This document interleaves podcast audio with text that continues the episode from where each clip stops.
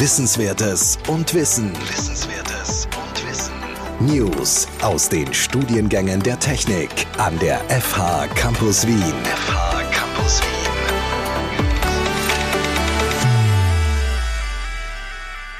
In dieser Folge setzen wir die Gespräche mit unseren ehemaligen Studierenden fort und stellen Ihnen heute Thomas Burger vor.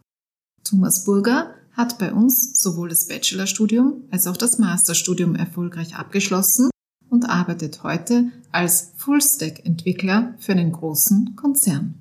Thomas Bolger wird Ihnen Einblicke in beide Studien und seine beruflichen Tätigkeiten geben. Außerdem hat er einige Tipps zum berufsbegleitenden Studieren und verrät uns auch etwas über seine Zukunftspläne.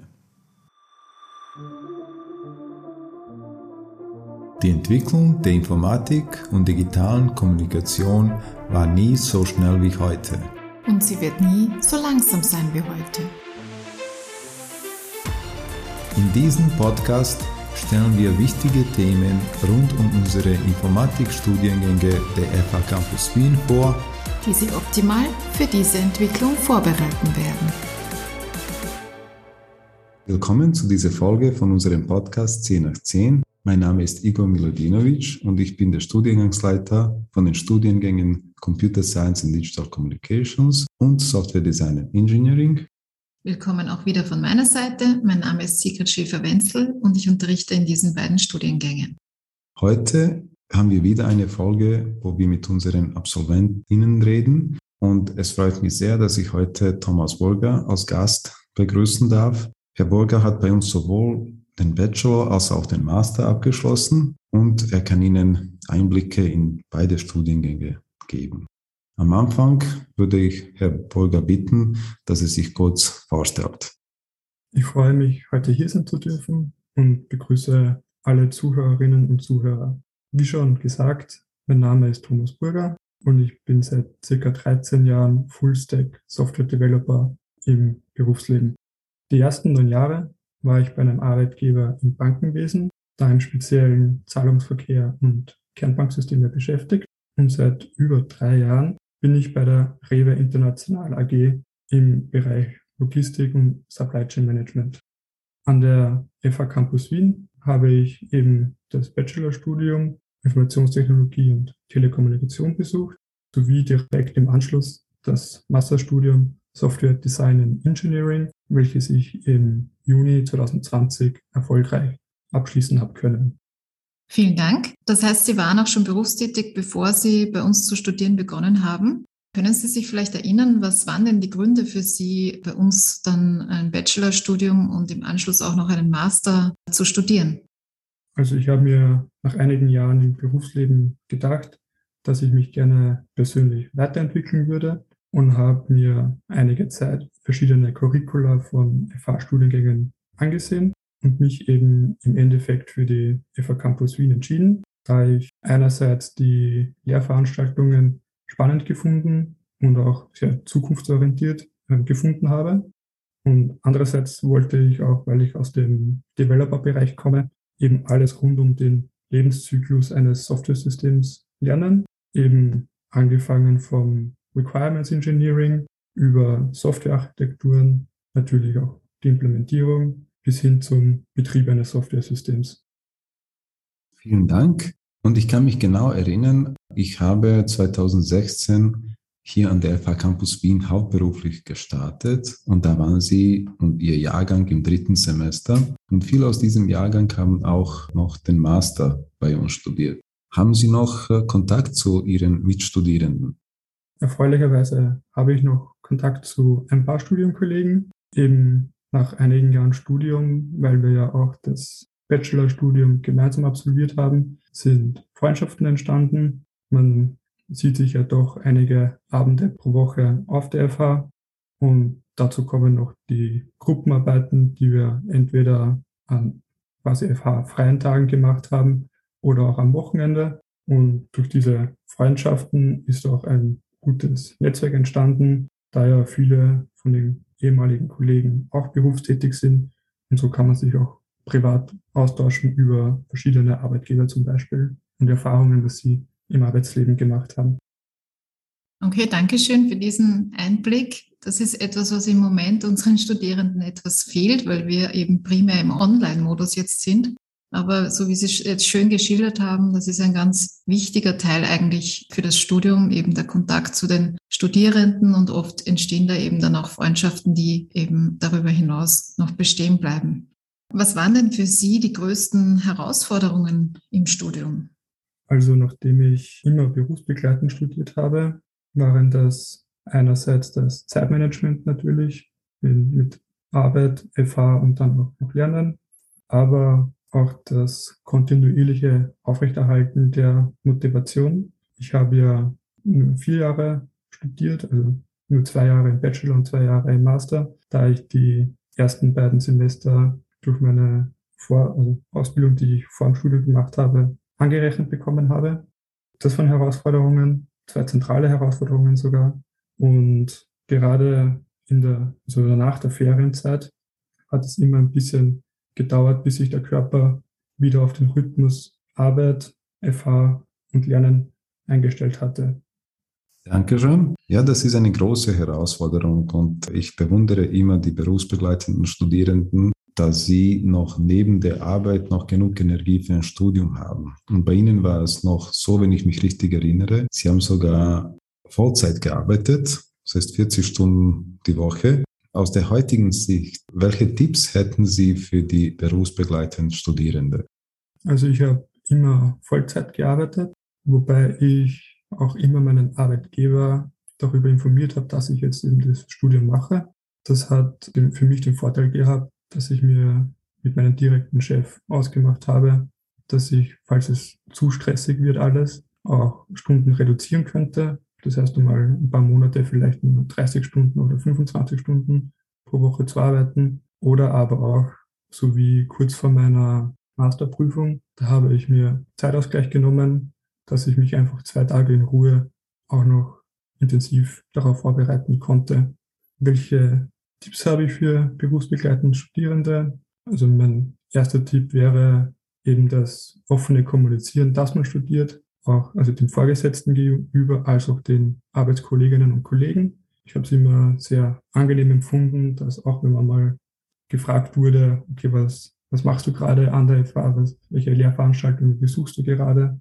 Das war immer eine sehr angenehme und offene Kommunikation. Und ein weiterer Tipp ist, dass die Vorbereitung das Leben leichter macht. Eben auch wenn eine Prüfung oder eine Projektabgabe noch zeitlich ein bisschen weiter in der Zukunft liegen, dass man sich frühzeitig vielleicht einmal den Stoff durchliest und so eine Standortbestimmung macht, wie viel muss ich noch lernen, wie viel kann ich schon, geht sich das alles aus und so weiter. Also das hat mich immer persönlich sehr beruhigt, wenn ich das gewusst habe. Vielen Dank. Jetzt kommt eine Frage, die wir häufig auch unseren Vortragenden stellen. Und jetzt würde uns natürlich interessieren, wie das ein ehemaliger Studierender von uns sieht. Wie wichtig waren Ihnen denn Noten während des Studiums und wie wichtig ist Ihnen das aus heutiger Sicht noch? Also während des Studiums habe ich schon immer darauf geachtet, gute Noten zu schaffen, da ich für mich lerne und nicht nur lerne, dass ich irgendwie das Studium abschließen kann. Wobei ich bei manchen Prüfungen natürlich auch froh war, einfach nur eine positive Note erhalten zu haben. Aber aus heutiger Sicht muss ich sagen, dass Noten zwar ein Teil des Großen und Ganzen sind, aber der Abschluss des Studiums am wichtigsten ist. Egal, ob man mit Arbeitskollegen redet oder Vorstellungsgespräche hat, so wie ich das immer empfunden habe, sobald man erwähnt, man hat ein Studium abgeschlossen, ist das auch schon genug. Bei Vorstellungsgesprächen wurde ich nie nach irgendeinem Notendurchschnitt oder direkte Noten bei gewissen Prüfungen gefragt. Ja, das ist die Erfahrung, die die meisten machen. Meiner Erfahrung nach sind die Noten im Studium nur dann wichtig, wenn man eine wissenschaftliche Karriere anstrebt und auch dann nur für den ersten Job. Und jetzt ist es so, dass im Studium man sehr viele Sachen, sehr viele Themen kennenlernt. Man entwickelt sich fachlich und auch persönlich. Was wären für Sie die drei Themen, wenn Sie jetzt nur die drei nennen dürfen. Was wären so die drei Themen, die Sie am meisten in Ihrem Berufsleben unterstützt haben?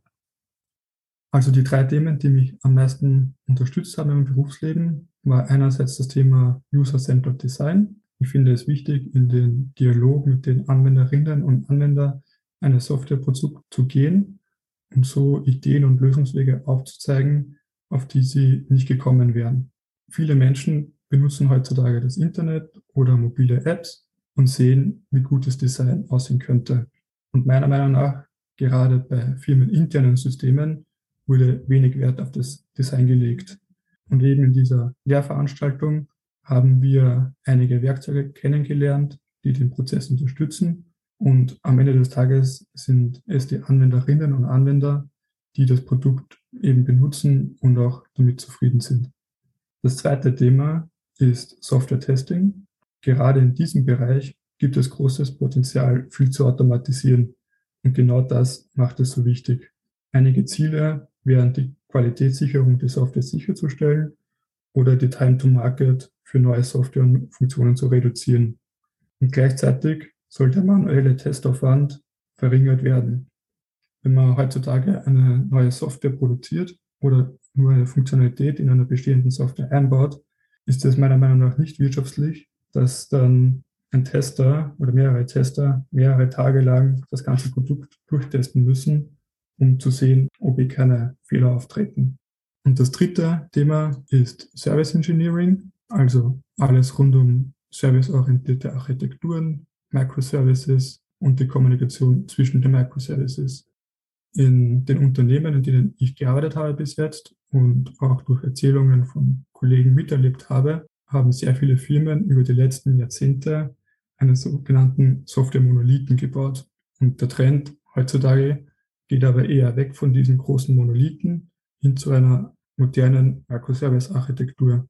Genauso wie jetzt bei mir bei der Rewe International AG schaffen wir gerade eine IT-Plattform in der Cloud, auf die wir sukzessive Teile des großen Monolithen herauslösen und als kleine Applikation laufen lassen können. Und diese müssen auch miteinander agieren. Und genau das lernt man in Service Engineering. Ja, vielen Dank für diese interessanten Einblicke.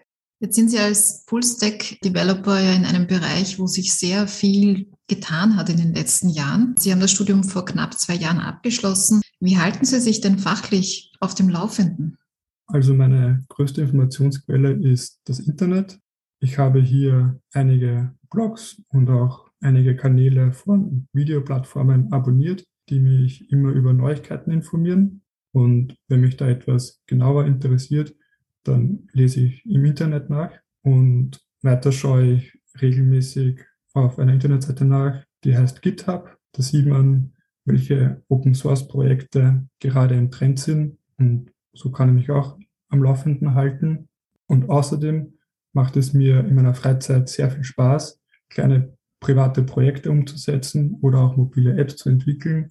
Und durch das kontinuierliche Entwickeln bleibe ich eben auch auf dem Laufenden. Vielen Dank.